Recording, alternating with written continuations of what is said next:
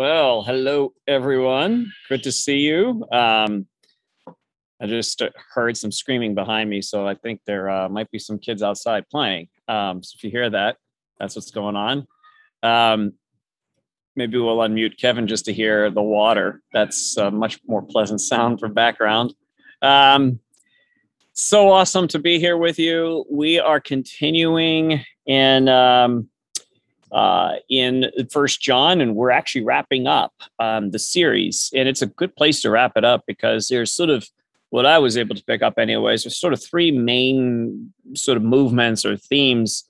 Um, not if it was themes, but actually kind of a three kind, kind of kind of three things, major things going on, but that they were all very deeply connected to one theme, which is about the love of God, and um, and uh, and so there are some assumptions that John has to make, and we begin with the assumption that he makes, and it's actually quite explicit. It's more than just a um, a uh, subtlety for John. It's a, it's really main and plain for him that Jesus is came in the flesh, and we began with that. Jesus in the flesh.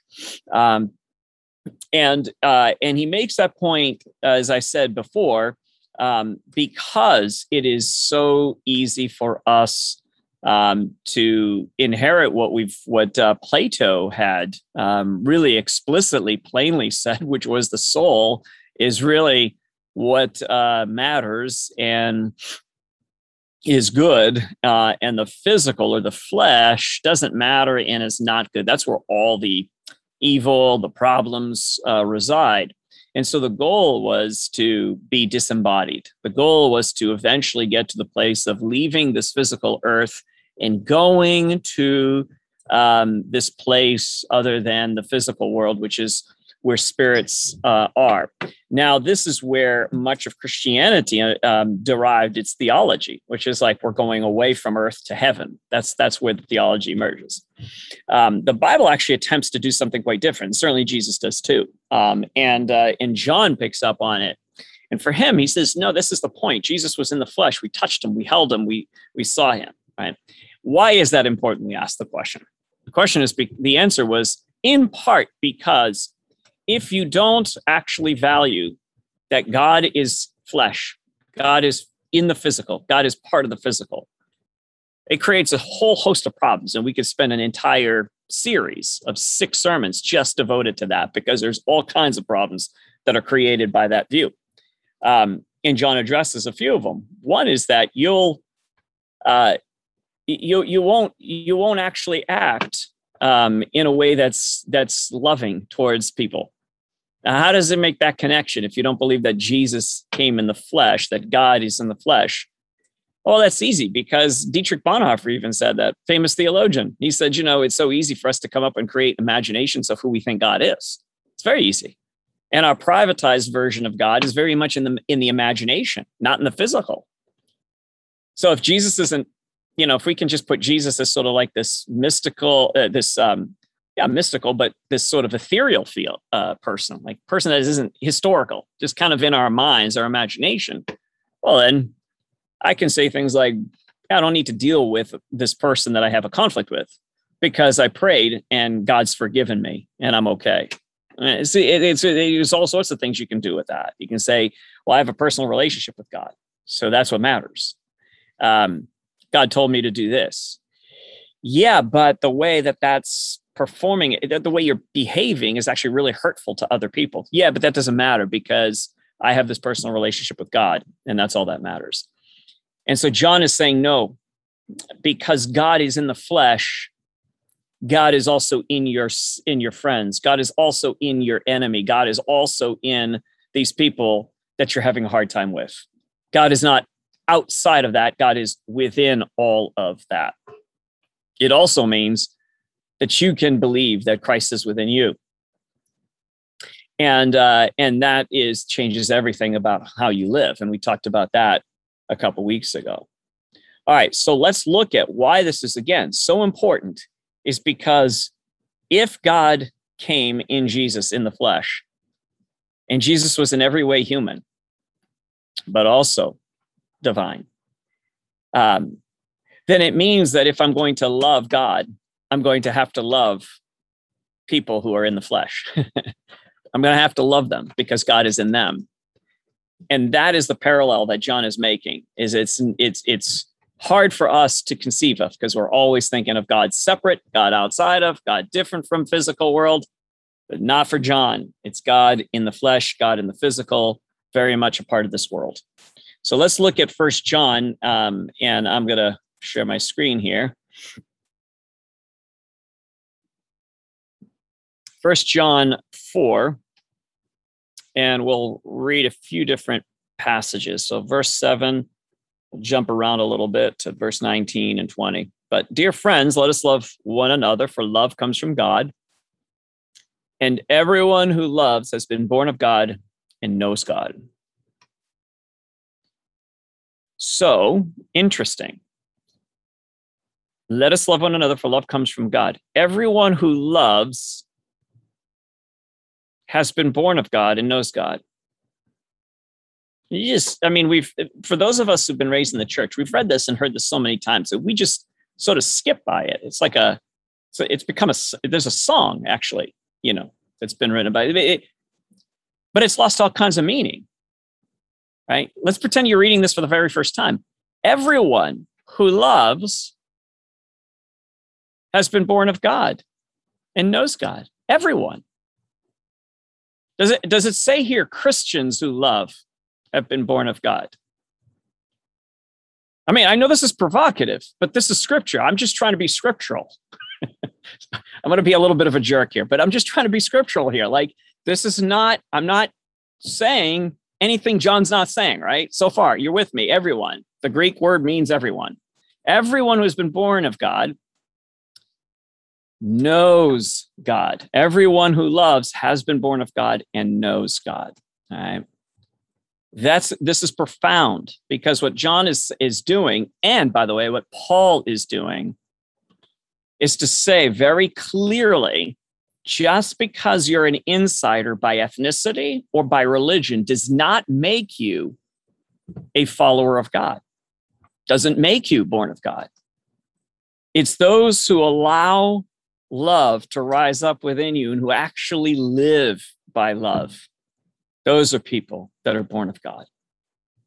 And so rather than the line, which is nice, we like drawing lines around who's in and who's out by ethnicity, by religion, by, you know, gender, even. So, you know, in churches, you know, some churches around us, you know, it's like only men get to lead, you know, so it's, it's nice. It's, it's like a nice line. It's very clear, but the line is actually cuts right through all of us, through me. And the question is, am I living from love? Am I living through love? Am I living from that from that place? And if I am, then I'm born of God. And I know God, right? But whoever does not love, let's look at verse 8. Whoever does not love or uh, does not know God because God is love. This is how God showed his love among us. He sent his one and only Son into the world that we might live through him. This is love. Not that we loved God, but that he loved us and sent his Son as an atoning sacrifice for our sins. Dear friends, since God loved us, uh, so loved us, we also ought to love one another. No one has ever seen God, but if we love one another, God lives in us and his love is made complete in us. Okay, deep theology here. No one has ever seen God.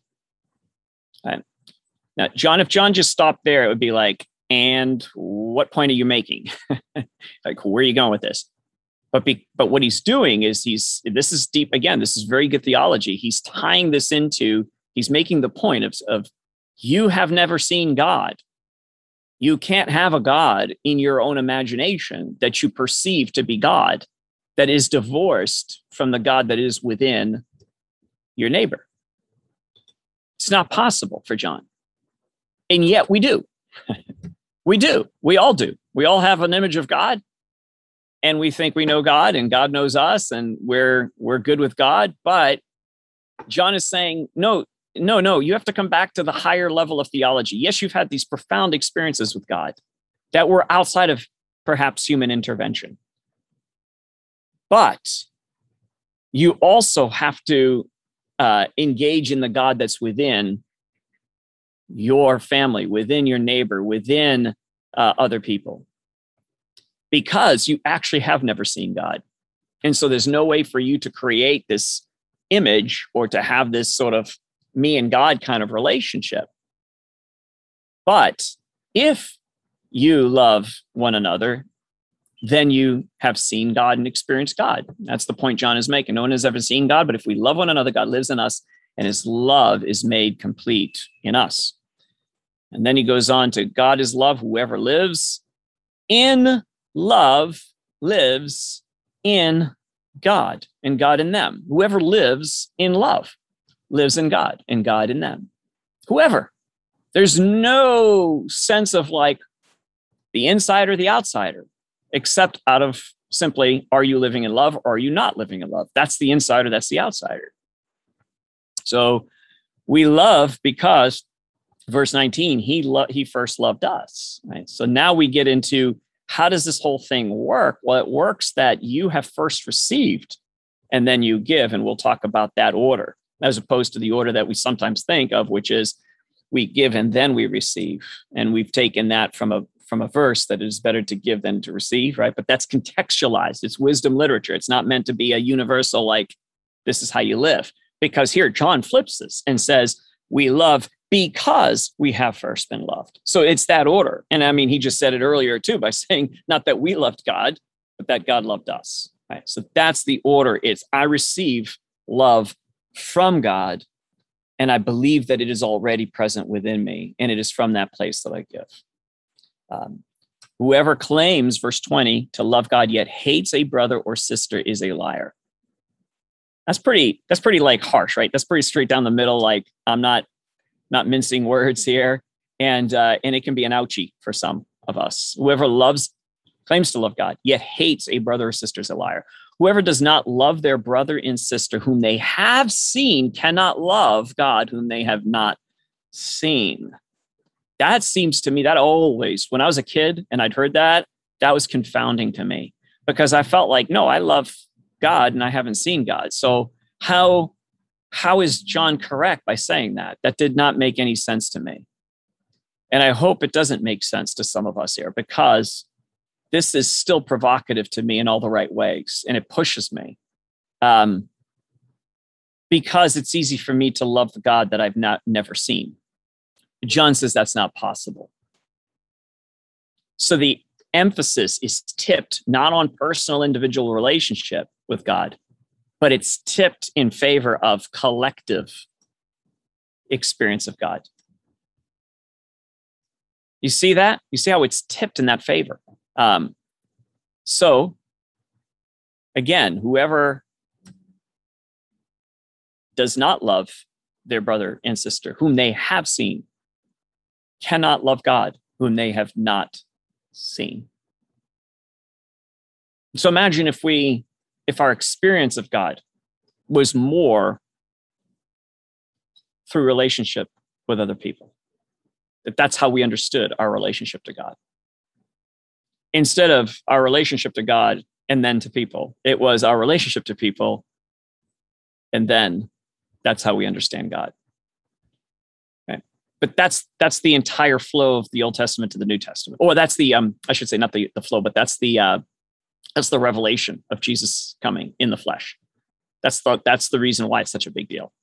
It's because you will now have to interact with a God that's in the physical. And that God is very human and Jesus was very human in every way.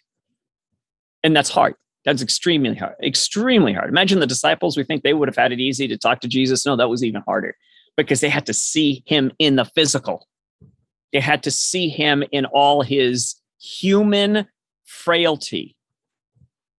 People don't like that about that. They like to think of Jesus in a sort of superhero way, you know, like Superman, but he wasn't.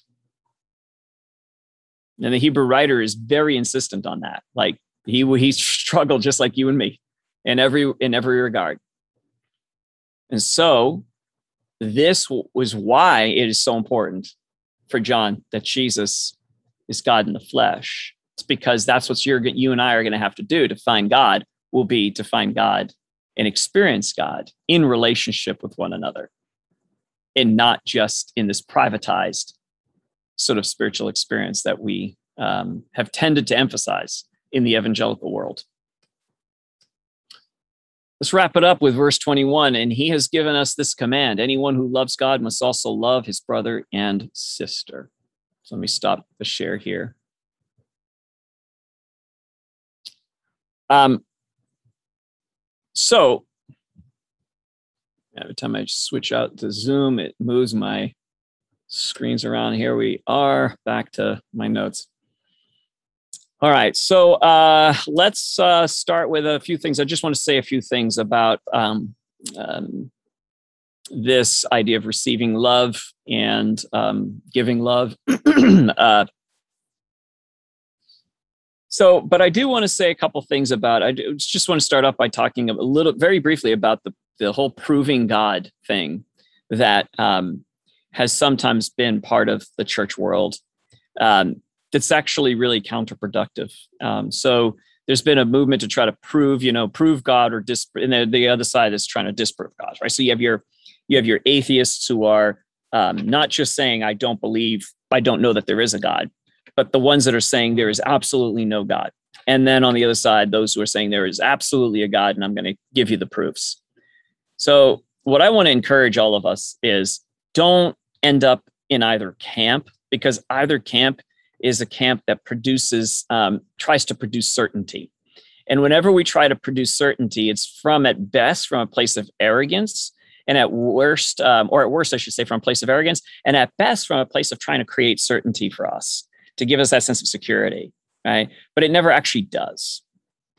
Um, and here john is making it making the point that god is experienced not proven.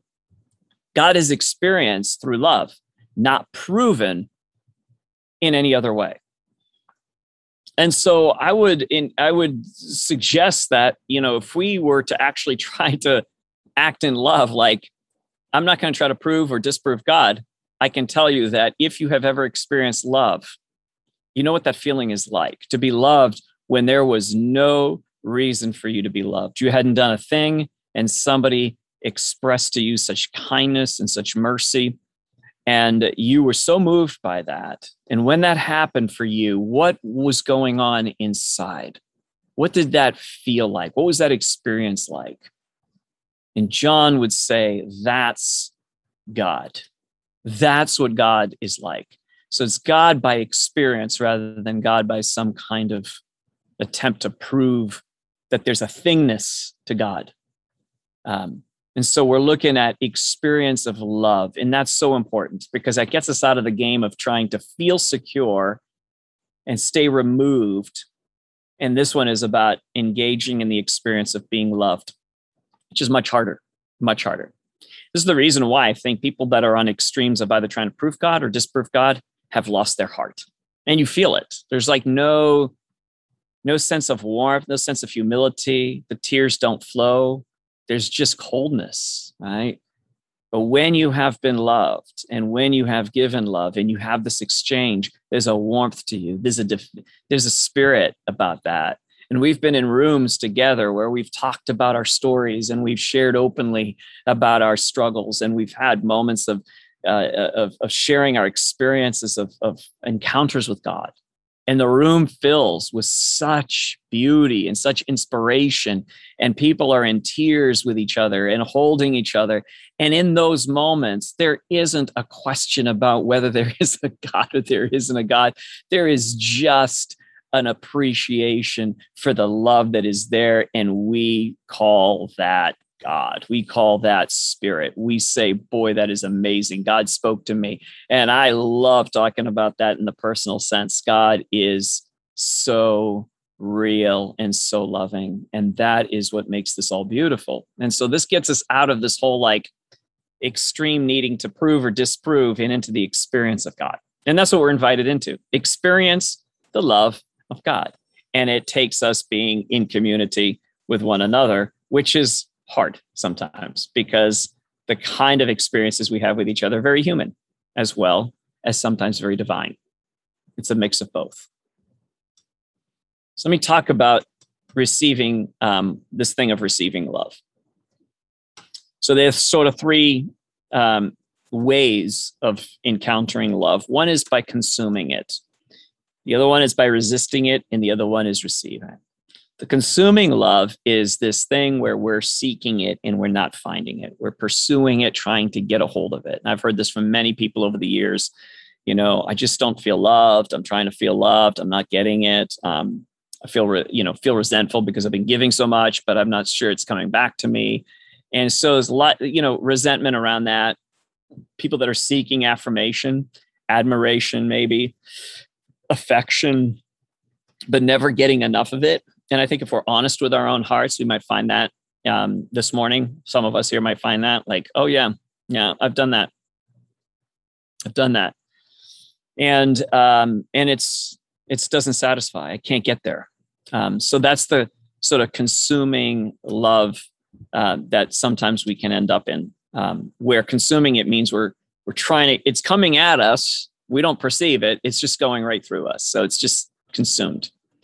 Um, then there's the resisting love, which is the sort of like I don't need help. Um, you know, I don't want your help. I don't.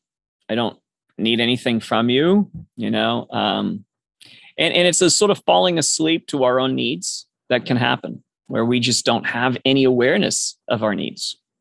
Um, and I've had conversations with folks recently who are just like, yeah, I don't, I don't know what I need. I don't think I have many needs. I don't think I have any needs really. I mean, it's really, I'm, I'm a fairly simple person.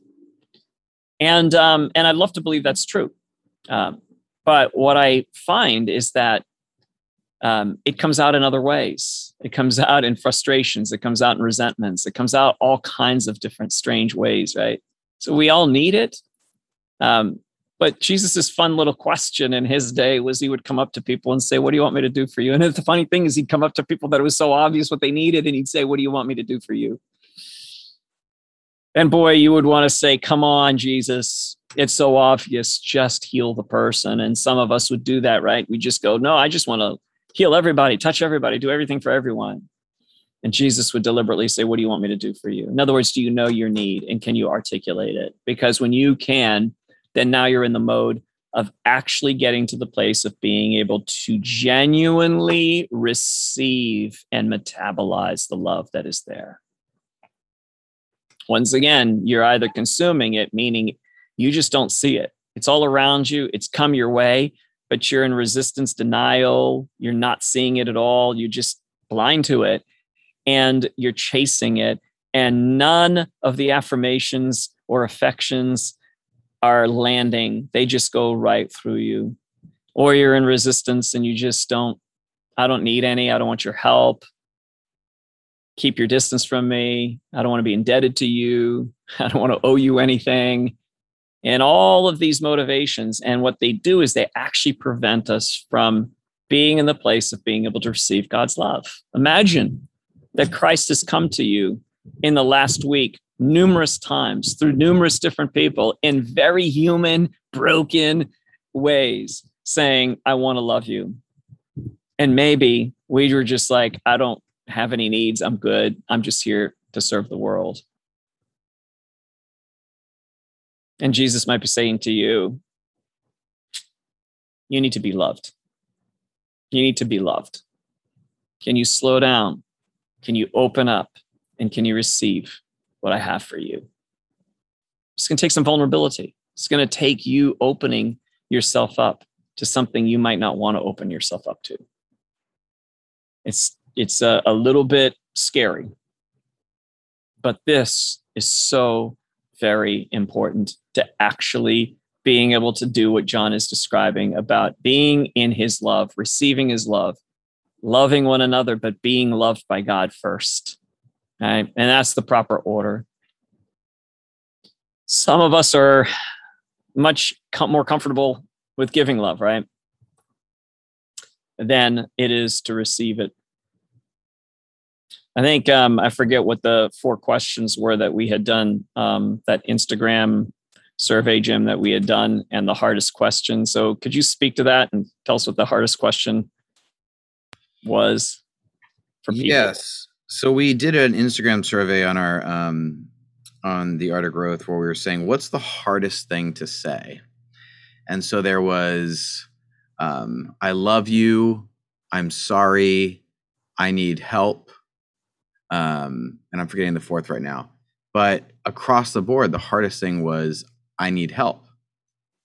It was it was hardest for anyone to to be vulnerable enough to say I need something. Because that putting yourself in a, res- a re- re- receptive position creates this vulnerability that we're really uncomfortable with. And I wasn't surprised when I saw that. Actually, I, I, I think part of me wasn't surprised because I can see it within myself, and then part of me was surprised where I'm like, oh, this is this universal. That yeah, people struggle with that. Yeah, yeah, it's that universal. That was that. That was a surprise for me too. It's like, yeah, sure. I mean, I can see that why that would be hard but wow, that's a real biggie um, for for everyone. But that's that's the point. That's the receptivity, right? It's that's what that's the hard part for us is to be able to say yes to God's love. You know, I, you know, you think about Jesus coming up to Peter and saying, "Hey, um, he's washing the feet of the disciples." You know, then he comes to Peter, and Peter's like, "Hell no, you're not washing my feet." And Jesus says, "Unless you let me wash your feet, you have no part of me." That bother that has been that has been a verse that's bothered me for a long time. Like like how, why how do you turn from being a foot watcher to then being that that like cruel almost? Like you know you can't have any part of me. But it's it's fundamental to entering into relationship with god is your capacity to receive. We think our our it's our capacity to give that makes us good followers of god. It's not it's your capacity to receive. This is why John says we love because he first loved us. That's the proper order.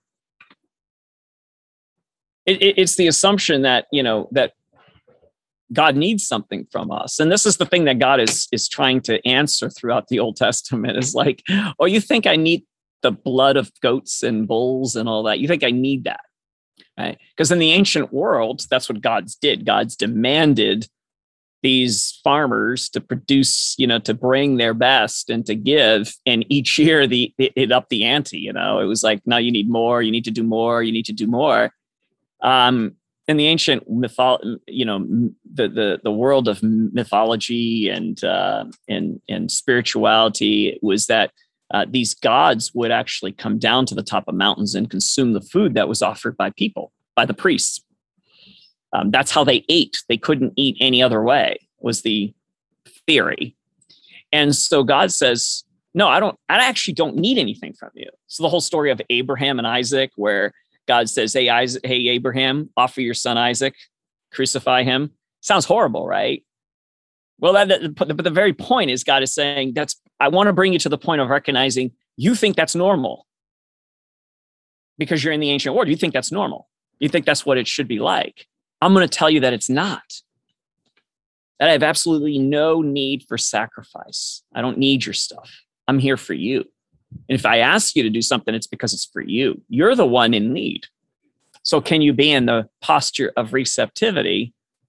Because if you can, then you can also give. Now, here's the key thing though it turns on receptivity. The ability to actually give comes from your ability to truly receive if you can't truly receive, you can't truly give, or what you're giving has strings attached to it. It's a giving with the hope of getting something in return, getting love in return. But the kind of giving that Jesus speaks about, that John speaks about here, is a kind of giving that comes from having actually taken it in, where the humility of opening up yourself, being humble and being vulnerable, is you're overwhelmed by the grace and the mercy and the love of God. And at first it's hard, but then it breaks you down into a place of, oh my gosh, thank you. And I can't, and it's just, it's, it's beautiful. You know, the receptivity of that. And when that happens and you're giving from a place of abundance rather than scarcity, right? So we either have abundance mindset, we actually have both happening all the time abundance mindset and scarcity mindset. Scarcity mindset is I don't have love, I don't have enough, I need more. That's the sort of consuming stuff that happens to us. Abundance mindset is I've already received and I keep receiving and I keep seeing it. It's always coming my way. And it's from that that I can give. Right? And so that's the the message that John is is communicating is how to do this, how to move through um, you know, to, to experiencing love is through knowing that you to trusting that you're and being in this horizontal relationship with God rather than the vertical relationship. Uh, the vertical relationship is, oh yeah, I received love because I spent my devotional time reading the scriptures and hearing from from God. That's okay. It's not the best. The best according to New Testament is that we're actually doing this together. That's the best. Um, because it's again God in the flesh. Right? Word became flesh and lived among us. Um, and so that's what we're trying to strive for as a community and move ever more towards that. Hi, thank you guys so much. That was such a, a good message and such a timely message. Um, I, pardon the if you hear crying in the background, there's a little kid here who's not so happy right now. So just so you know, that's what it is. Um, for benediction, I just want to share with you a very simple prayer that I want to pray over us. It's called the welcoming prayer. And this is associated with Thomas Keating. Um, and I'm, I'm going to, I just want to give one caveat here, especially in light of the sermon. Um, the words to this prayer are talking about how we release our need for affection. Um, Thomas Keating was was famous for um, saying, "Look, a lot of our, our needs come down to three things.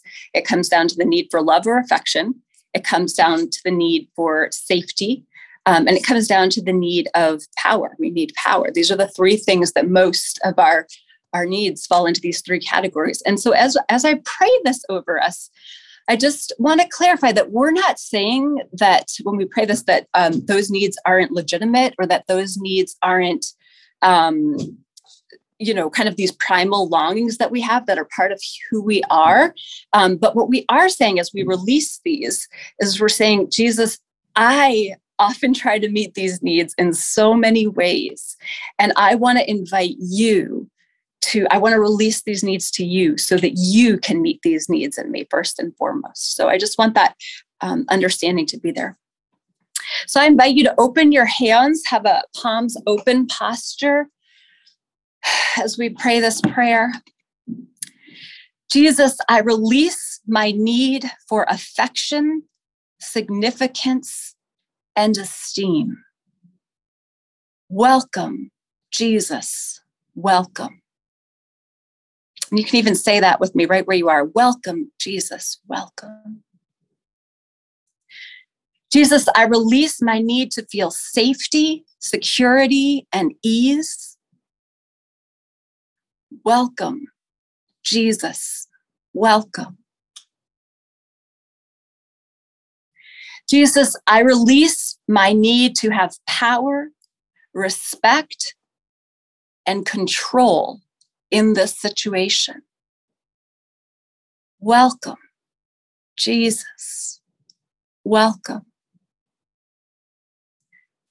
And finally, Jesus, I release my need to change reality and I receive it as it is.